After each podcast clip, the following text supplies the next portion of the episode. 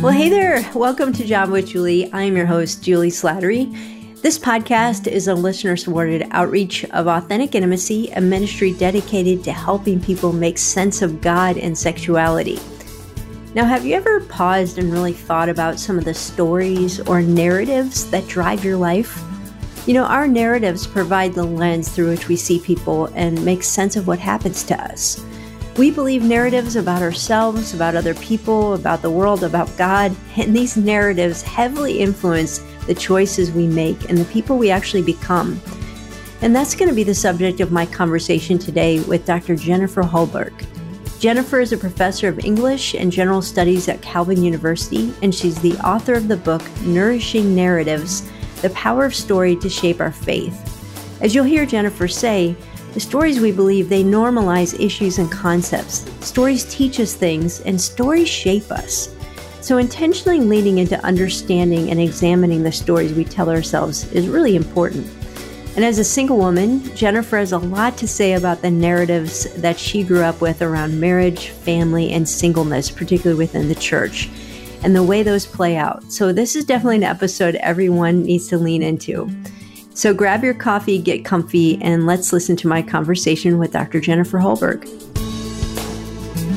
Well, Jennifer, I am so glad to have this opportunity to talk to you about some of the concepts behind your book, Nourishing Narratives, which is a great title. Thank you. and uh, as we'll get into it, I'll explain a little bit why this idea of narratives is so important to me and why I feel like it's like a central thing to what we do on this podcast. But let me just start by kind of summarizing something that you say in your book, and then I'd love for you to respond to it. A lot of the book is really challenging us to look not just at our theology, but to look at the narratives that inform even how we see God. And you kind of make the case throughout the book that we have a tendency to oversimplify biblical narratives like yeah. not just like stories and we can talk about specific sure. stories but the meta narratives of mm-hmm. scripture so i'd love to know like when did you first even get that idea that that narratives matter yeah thanks juli it's such a pleasure to be with you today looking forward to this conversation uh, you know i talk in the book about being a very bookish child but also someone who was very much raised in church and so those stories were always really important to me and i I think it's important that from the time I was a young child, that story didn't mean not true. Mm-hmm. That the Bible is full of stories, yes, but there are stories that that really have. So there's not facts and stories, is I guess what I'm saying. But then just starting to observe the way people lived in the world and sort of the levels of contentment and happiness that so often was about how they were responding to a situation. So I moved a lot. I'm a, I'm a military kid. Um, so I moved nine times. And there's lots of different stories you can tell about that. But in my own family, we were always, my parents spent a lot of time always thinking about the next place we were going and what the cool things were about it and the history of that place and who we were going to get to meet and what we were going to get to do. Less of it was always a looking forward to and uh, what else do we get to do rather than uh, narratives of loss. And and I'm not saying that we shouldn't be. Um, shouldn't acknowledge that too. But I do think you start to think about the ways in which the story that you're telling yourself, whether that's in your family or in your personal life or in your church, really does start to shape the way you respond to things. And I started to realize mm-hmm. there were people who, you know, responded differently than maybe my own family or thought about faith differently. And and so I think it's been just been a slow thing over the course of my life to think about oh, that's interesting. That person needs to see themselves as this. Or, you know, they'll say, oh, but I was always the pretty one. And how that, that mm. idea which is probably factually true, then shapes the way they think about almost everything. And so I think as I sort of moved into my own career, I didn't go to college necessarily thinking I was going to be a, an English professor, but just the way in which story is functioning on all these different levels politically. And I mean, I think every level. And yeah. as you say, I think for us as people of faith, that the stories that we tell ourselves as faithful people, whether about our own condition or the condition of God, doesn't always match, I think, what scripture gives us or the complexity mm-hmm. of scripture. And so I guess I'd start there is just to say it's been a slow a slow burn, but I think it's always sort of been there in the sense that people are really using stories to get themselves through their lives. So then we need to be paying attention yeah. to them. Yeah, well, I couldn't agree more. You know, even from a clinical psychology perspective, when you're mm-hmm. working with people and helping them address things in their life, often they come wanting to address the facts 1st mm-hmm. or their experience of, I feel anxious, or my spouse mm-hmm. and I hate each other, you know, and they're like, okay, deal with the problem. But you really yeah. can't deal with or even identify the problem until you get to that narrative level of the yes. stories we tell ourselves about our worth and about our world and about relationship and about whether or not we can trust. And so, you know, I'm, yeah, I'm and, and, don't you think it's true that people really? I mean, I say in the book that the subtitle of the book is quite deliberate in the sense that the power of story to shape our faith. But shape is really a sort of neutral word there in that it can be both positive and a way of sort of helping you transform to imagine something else, but also to misshape and I think so many of our stories about ourselves, I'm not enough. If I were just this, someone would love me. When I get to this stage, then I'll have made it. And I think what we find the older we get, and I say this as a deeply middle aged person, but I think part of the reason people have midlife crises is you start to realize, well, I, I got to that. Yeah. And the things that are still not working for me are still not working.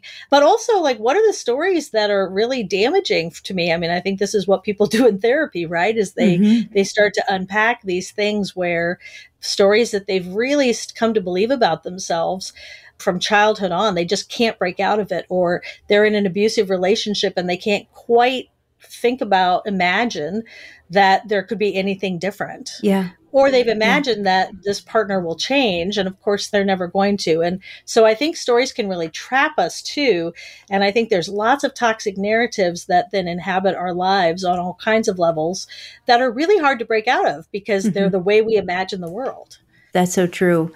And a lot of your focus on this book is really challenging us to look at the stories we've grown up believing about god and of course, what we believe about God integrates into what we believe about ourselves. So these are not isolated categories. But I think, um, you know, often in theological circles or we look at different denominations, we're looking at theology and we're looking at, you know, how do you interpret this passage in Timothy or how do you interpret this passage in Colossians?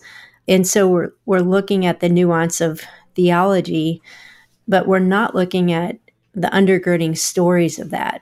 Mm-hmm. And I don't even remember hearing much at all. Like I grew up in the church and went to Christian college and things like that, but it was never about story. It was about text. Mm-hmm. And of course, text is important. It helps define the story and put parameters around the story. But in your experience teaching at a Christian university for the last 25 years, to what extent do you encounter kids that grow up in church, grow up in Christian homes, and maybe have uh, maybe the correct theology or maybe not, but have given no thought to the narratives they believe about God? Right. I think that's really true. And I think, you know, some traditions, probably my own, the Reformed tradition, we tend to think right thinking mm-hmm. is the only thing we need to do. And if we get all our thoughts straight and all our theology and um, have done all the all of the things we need to do. And i think you know you you used the phrase meta before. And i yeah. think it's less about um, sort of rules and more about tools. So as we look at a passage you know, what is the hermeneutical framework? What's the interpretive framework that we're using there to get to that rule? Mm-hmm. And how is it really part of the larger story of God that you're trying to tell? So, yes, this one verse may, might read a certain way. But if you think about, but I believe in a God who is generous and a God who is loving and a God who is just and a God like all of the attributes of God, of which there are many, how we we have to have a more complex hermeneutic.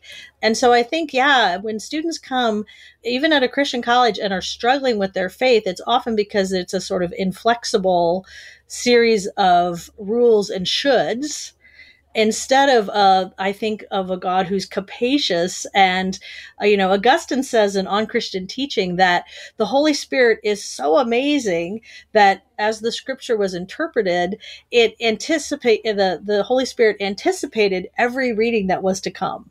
Hmm. And so um, aligns the scripture with one another that if it's a true reading, and not all readings are true, obviously, but if it's a true reading, it will work in the scripture and yeah. that as we apply scripture to scripture and those kind of hermeneutics that it works but i do think as people are thinking about like deconstruction or things a lot of what i what i see with that is no, it's just pushing against a rigid way of reading the Bible that doesn't say that the Bible is deeply like there are so many deeply prob- problematic stories. It describes human behavior of every variety and really lots of bad stuff. Yeah, yeah. I just think, you know, if we would just free ourselves to a God of a big story and a God that, like, the Bible is just full of, every time I read the Bible, I'm always coming across somebody that I'm like, oh, I didn't remember that person, or that's a cool story, or I hear a story again in church or something and I think, oh, that's such an interesting take on that. Mm-hmm. Yeah, that's true as well. Mm-hmm. So it's not infinite meanings, but it's certainly so many that God lets us allows us to bring. And I just think that's what God wants from us is he wants that sort of mosaic, right, of all the little tiny pieces that we get to look at. cool. Yeah, it really is. And we can never exhaust it. Right. I had a podcast interview about a year ago with a guy named Marty Solomon, who mm. has been trained by rabbis. He's a Christian, but Jewish and has really done a lot of study in terms of how Jewish thinking impacted how the Bible yeah. was written and how it really was narrative. And we're always mm-hmm. particularly looking at the Old Testament in terms of facts and arguing facts mm-hmm. instead of entering into the narrative. And one of the things that he challenges us to do in reading, particularly story in the Bible, is to sit back and say, okay, what's wrong with this story? Mm-hmm. And often what God is communicating is the angst of what's wrong here. Like, you know, for example, what's wrong with Isaac choosing his son to be, have a favorite? You know, it's like that, you know, we just read it like that's normal that that right. Isaac would have a favorite and choose Joseph and you know, it's like okay, well, that's messed up if you really think about it. So yeah, and so much of the Bible is messed up. It is like almost all the stories. Like that's why they get in. Right. Right. Yeah. It's because someone messed up and God had to step in. Right. Like that's our story. But I think you're also right about the idea, and I, I, this is one of the little mantras I have for my own students is narrative normalizes. Hmm. So one of our problems, I think, is if we do normalize it as like, well, of course Isaac had a favorite, you're like, no, no, no. Uh, like that's one we have to critique. Yes. But I think one of the reasons narrative is powerful is because the more times you hear a story, the more normal it seems. And then all of a sudden you think, oh, well, and then you stop critiquing it. Yeah. Or you just decide that's the way the world is. So, I mean, I think about something like smoking it's fascinating that our laws have never changed on smoking. It's still legal, right? But in the 1940s, 50s, you watched a movie and the romantic lead is like like lighting up and like oh darling can i light your cigarette? Right? And it's super like sexy and whatever. And now if you say to students like if you see someone smoke in a film what are they? They always say the villain. Yeah. Right? Boy. or they're sort of lower class and like sort of trashy Mm-hmm. But there's no kind of allure to it any longer. And that's all story. That's mm-hmm. movies changing the way we think about smoking, right? Mm-hmm. And I just think there's so many ways in which like we get these narratives that are culturally something that seems okay. And once you've seen that story enough times, it starts to be hard to like even think it's something to be critiqued right. or to be engaged with. It's just the water we swim in, right? Yeah, what I'd like to do is now apply that concept to the topics that we deal with here on Java with Juli, particularly we can talk about sexuality or narratives of sexuality, but then also get into our narratives about marriage and singleness, which mm-hmm. you've written about and I know is something on your heart. But yeah. one of the things, and I've been doing this particular work for the last dozen years, and one of the things that I've learned over that period of time, I started out probably like every Christian does, looking at the passages that say what to do and not do related to sexuality. But I think somewhere in my own growth, I began to sit back and say, why does any of this matter? Like, why does God care so much about sexuality? Why is it in the Old Testament, the New Testament? If we can't get at the why, then at the very best, we kind of just resolve ourselves to, well, that's what God said. We've got to obey Him. But it distances us from His heart. And we live in a culture today, and I know on a university campus, probably the vast majority of the, your students are wrestling with the goodness of God and biblical sexuality because the narrative that they've grown up with on sexuality and culture is so out of place with the rules they read about in the scripture.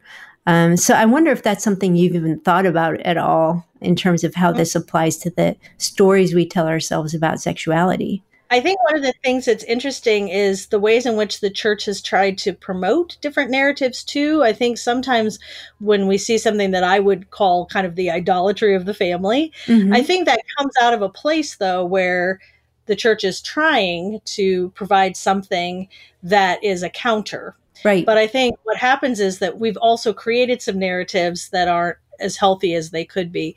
But I also think we've internalized some things that are perhaps about kind of sentimentality. And so things like I, what I see in a lot of Christian students is this kind of narrative of virtue is rewarded. Yeah. Very much. Uh, I teach the 19th century novel, 18th century novels too, and they love that, right? So if I'm just, if I follow the rules, this goes back to your point about rules earlier. If I just follow the rules, I'm not choosing this because I necessarily think it's the right thing beyond the sense that it's what I've been taught, but it, it's not because it's a kind of a robust moral choice. It's because Mr. Darcy is coming. Yeah. And if I can sort of be performative and um, do the right things, and my virtue will be rewarded. Mm-hmm. And he, he or she is coming probably by the time I'm 22. I have a friend who says there's one version of Christian education that's Noah's Ark, right? You enter in and your parents hope you come out two by two. um, and so I, I, think there's this um, there's this sensibility, right? We still have a lot of Christian campuses, the ring by spring, the yep. this pressure to try to be chaste and to try to follow rules, but because it's not going to be too long that I mm-hmm. have to mm-hmm. do it and I'm going to get rewarded. Right. And I just think that's not that's such a damaging narrative because then you get to be 25, 30, 40, hmm. 55 and if you look at a lot of um, there was a period in my life that I actually wrote an article on this. And so then I was reading a lot of material. And there's so much Christian singles literature, especially written by people in maybe their 30s, 40s, where they're very discontented mm-hmm. because they follow the virtue is rewarded narrative. Mm-hmm. And it was like, wait, I thought I was virtuous and maybe even they were right? Yeah. they did the right things but they weren't rewarded. So then that changes their view of god because well god didn't reward me and i did all the things. Yeah. And that to me is a narrative we don't talk enough about. Right. This this virtuous rewarded idea that it'll be short lived but also darcy's coming and just keep doing it because god will reward you as opposed to wait, why is my current condition as a single? Why is that not a reward? Mm-hmm. Uh, instead, it's a punishment. Or I've had people say to me, it's tragic you're not married, mm. or it was a tragedy you're not married. And I'm like, oh, honey, that's the wrong genre. Right. Right. I mean, yeah. that tells you already what that person who's trying to say a nice thing, like, I acknowledge that but it really starts to you start to see that frame of what genre they think my life is or oh it's such a pity you have to sit by yourself in church. Well not really.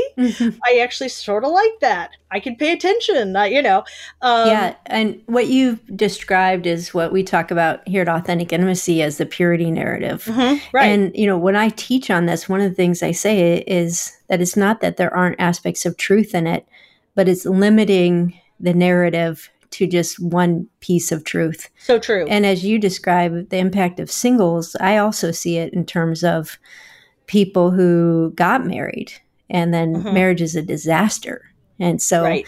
if this is what Mr. Darcy turns out to be, like what did I serve God for? Exactly. Or just, you know, like one of the things that I have learned is a narrative is only powerful if you see your own narrative in it. That's right. And so we, uh, I'm sure you have students, for example, that are struggling with same-sex desire, and you have many students who are coming in with sexual trauma, and it's like that narrative doesn't even give voice to their experience, right. which makes them feel like God has nothing to say to me about no that's exactly right and if every one of the things you asked me earlier about when when this first kind of became clear to me the the roots of my own dissertation were in a one of my favorite in fact probably my favorite professor in college but i took a, um, a women's literature class with her and we were reading all these classic texts and i was so annoyed because at the end of every text or not everyone but quite a few of them when they came to some kind of consciousness or sense of autonomy, they either had to die mm. or go crazy, or, and I thought, really, is this the only narratives that are available to women? Yeah. But I think you can really take that out to are these, what are the narratives that are available to men and to all of us as we're thinking? And as you say, it's very limited, especially if there isn't a story for you that you can see or, but also, you know, people are, are rarely perfect in the no. world and these kind of these purity narratives that the, sometimes students tell me that they learned in their youth group or something i find sort of horrifying mm-hmm. in the way in which they are sort of it's the unforgivable sin. And i'm like you know that's not the one in the new testament. Right. There are ways in which you know there are things that we do that god forgives. Yeah At Authentic Intimacy, we love to journey with you as you discover what God's Word says and how to apply that to your life. And that's why we have books, courses, blogs, webinars, and conferences, all designed to help you make sense of God's Word, find community, and journey into what God has for you. To explore more of our resources, head to the link in our show notes. And if you want to find out more about becoming a member, go to authenticintimacy.com slash member. All right, back to my conversation with Jennifer Holberg. Boy, Jennifer, that's a very important point. Like every Christian narrative has to fall under the greater narrative of the gospel. And yeah. the gospel doesn't divide us into the sexually pure and the messed up. You know, right. it says, hey, all have sinned and fallen short of the glory of God. And, and our purity comes through trusting in the righteousness of Christ. And he really right. makes us new creations. And and in my experience, most people, most even devoted Christians, don't know how to integrate the gospel mm-hmm. narrative into their sexual journey. It feels like two very right. separate things. Right, right. And I think we we feel I mean I'm sure you see this a lot in your own work, but the sort of shame that we feel, it's as if it's sort of like this is probably maybe a funny example, but I always find it uh, like really a little bit hilarious that students in class don't ever think for some reason you're standing up in the front and they don't think you can see them. like, you know, they're messing on their phone or they're and they're usually trying to be surreptitious or whatever. But I'm like, dude, I can see you you know I can see you. Well, how much more so God? Yeah. Right? Yeah. And I think, you know, this idea that God would be surprised at anything we do, especially like read the Bible. We anything we've done, someone in the Bible has has done it. And we need to think about that. Mm. I think people sometimes think, you know, right now I'm trashy and then I get to be in heaven. No, we actually believe that we're eternal and eternality starts now. Mm-hmm. And right now I'm beloved. I'm a beloved jewel. Now, I'm a bunch of other junky stuff too, but that's what sanctification is for. Right. That eventually my immortal diamondness is what shines, but I'm already that too. Mm-hmm. And if we could think about that as God loves you that much, and then wouldn't you want to do the things, you know, to to shine up that diamond and start to let God get rid of that other junk, you know? So Yeah, it's a story that compels us and it's not just a list of rules that we want to mm-hmm. abide by. So, don't you think shoulds, I mean, in any area of our life, I think shoulds are always sort of soul destroying. Nobody wants to do shoulds, right? Yeah. Now, that's not to say, you know, I believe in duty and all of that sort of thing, probably from my military childhood, but I just think, you know, want to. Yeah. Um, desire to, because I just think shoulds at some point you just don't want to anymore. Well, I, I um, think I think that's key right there. Is at some point and it's all about maturity because mm-hmm. you know if you've got a little kid or a baby christian we do need parameters this yeah. is what god would have you do But if you never get past that and you never begin to ask the question, why don't I want to do that anyway? Like, why am I mm-hmm. compelled mm-hmm. by a should instead of I have a greater love for God than I do my sin, or I, have right. come to the point where I've seen the destructiveness of my flesh. Like, I just think by keeping Christian Christianity and the Bible so simplistic, we're not challenging one another to grow beyond the shoulds.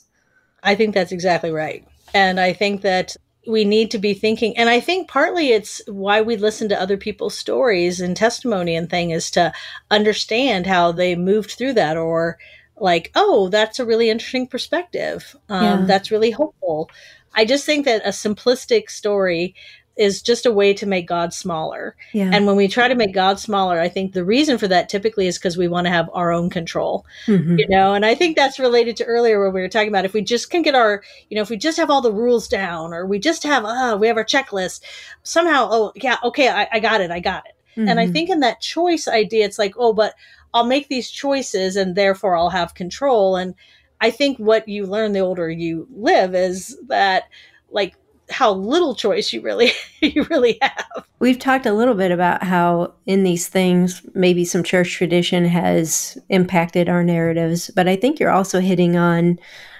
how culture has impacted our narratives, both with yep. romance and vocation. You know, just even thinking about romance, I, I, go back to the story you said about smoking and how the yeah. story of smoking has changed. Just think about how the story of sexuality has changed. If you watch media yep. from the 1950s to now, yep. the overarching story is that you can't be a fulfilled human being if you don't find your soulmate or if you don't have romantic attachment and affection. And I feel like instead of challenging that narrative, the church has just tried to sanctify it. Like, yeah, double just, down. Yeah, like you're nobody if somebody doesn't love you. Right. Right. Yes. And also, you're not really fully adult. Yes. Um, I think that's another. I mean, the way that singles, whatever their sexual orientation, are infantilized.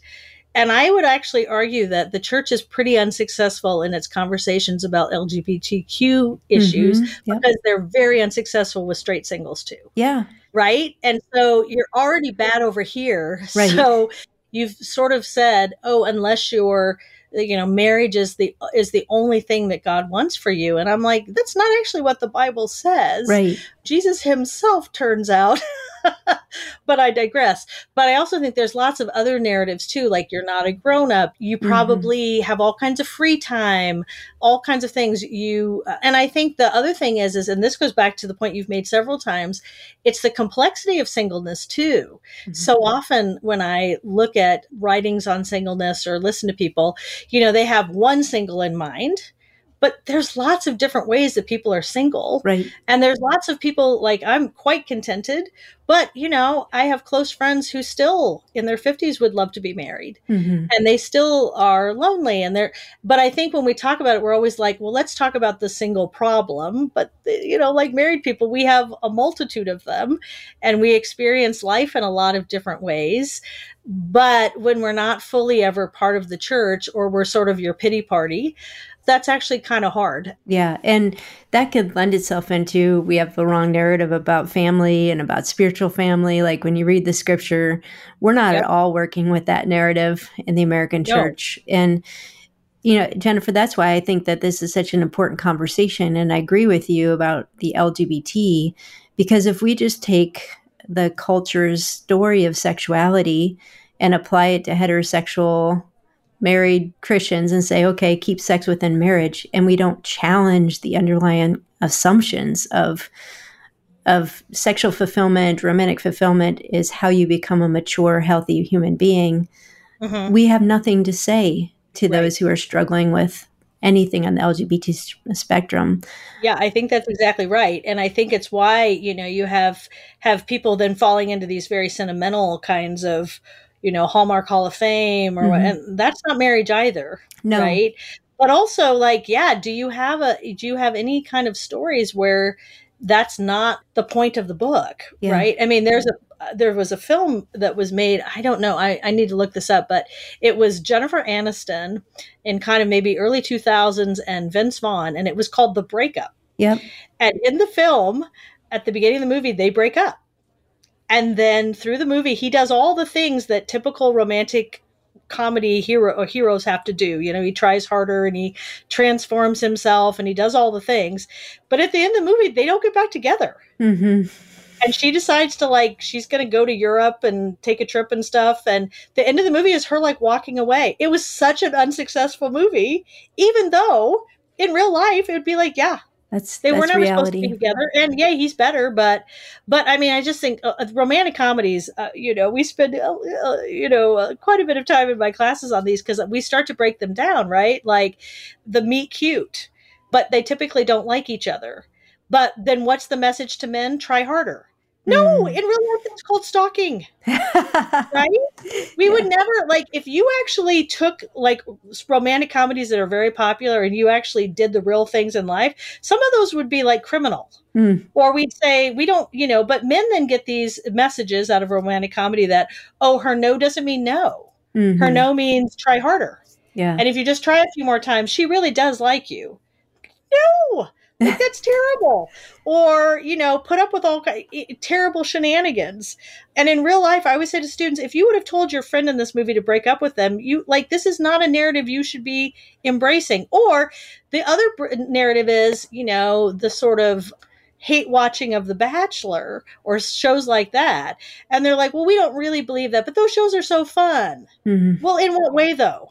Yeah. and again, if narrative normalizes, at what point is this kind of harem activity? Like, if you actually describe The Bachelor in a kind of just uh, objective way, it's like, you know, one woman gets to pick from 52 men. Like, that Yeah. doesn't sound like, that sounds horrible. It's sick. and Yeah. she's going to, like, you know, there's going to be manipulation every week. And, like, we would think that it, that just sounds awful. And yet, it's a popular show. It's had, you know, multiple seasons. So I say to my students, like, you say you believe one thing, but you spend your time in imbibing a narrative that's really normalizing certain kinds of things. And that's whether it's kind of these lady in Vermont with her bookstore and the cute guy comes like all of these are not actually true. Mhm. And so, how do we move to something that's truer? And where do we find those? And I think you mentioned earlier, like, how does the church help us find them? And right now, I don't think they're doing a great job. Yeah. They're either giving me sort of sappy, or we have these really over sexualized narratives out of our culture that aren't healthy either. Mhm. Um, but neither of them are good. Yeah. Um, And that's sort of the space that we find ourselves in on this podcast is, you know, explaining the complexity of Mhm. the narrative of singleness, sexuality, marriage in a way that people can say, yeah, that's my story.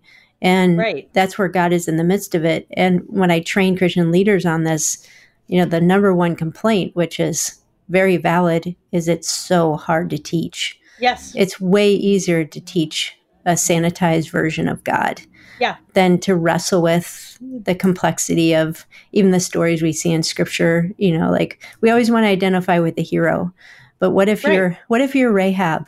What if you're Tamar? You know, uh, Yeah. David's daughter who gets raped and lives in shame. Like we don't ask those questions, but that's where a lot of people are walking, and we need to invite that that journey into God is still God. So where is He?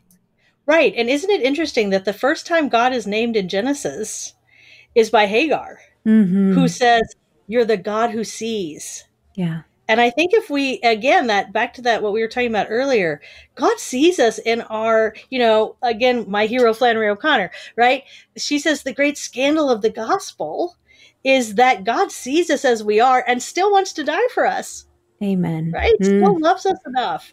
And so again i think the shame that we feel the regret we feel the all of the things god sees that.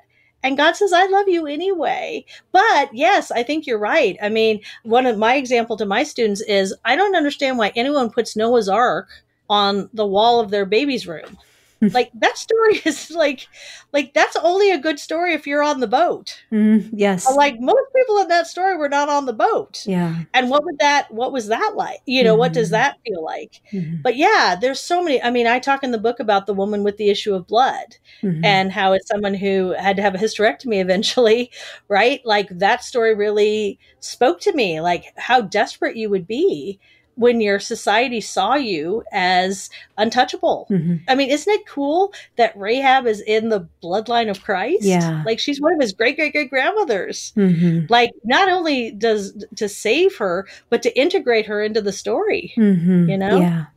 Well, yeah. Jennifer, I feel like you and I could probably talk for hours. We and, could. We done already. Wow. Yeah. Okay. It's, yeah. We, we're running out of time, and I again feel like, man, I wish we could just have a have a long lunch and and dive into yes. this more. But boy, I have really enjoyed this conversation. Well, come and, to Grand Rapids. yes, it's not too far away, so maybe I'll have to do yeah. that. But um, yeah, well, and I do run the Festival of Faith and Writing, and that'll be this year, April 11th through the 13th, 2024. So it's a great place to hear lots of different stories. We've been running over 30 years, so yeah. people should uh, go on our website. We'll open registration in, in the fall. But um, yeah, yeah, I'm, I feel like we didn't even get to talk about enough. I so. know, I know. Well, thank, hey, thank you for the work that you're doing, for the questions that this book is going to just elicit the conversations that it'll bring forth and and your work at Calvin just in yeah in uh, helping this this generation sort through the difficult things of God and faith so I appreciate you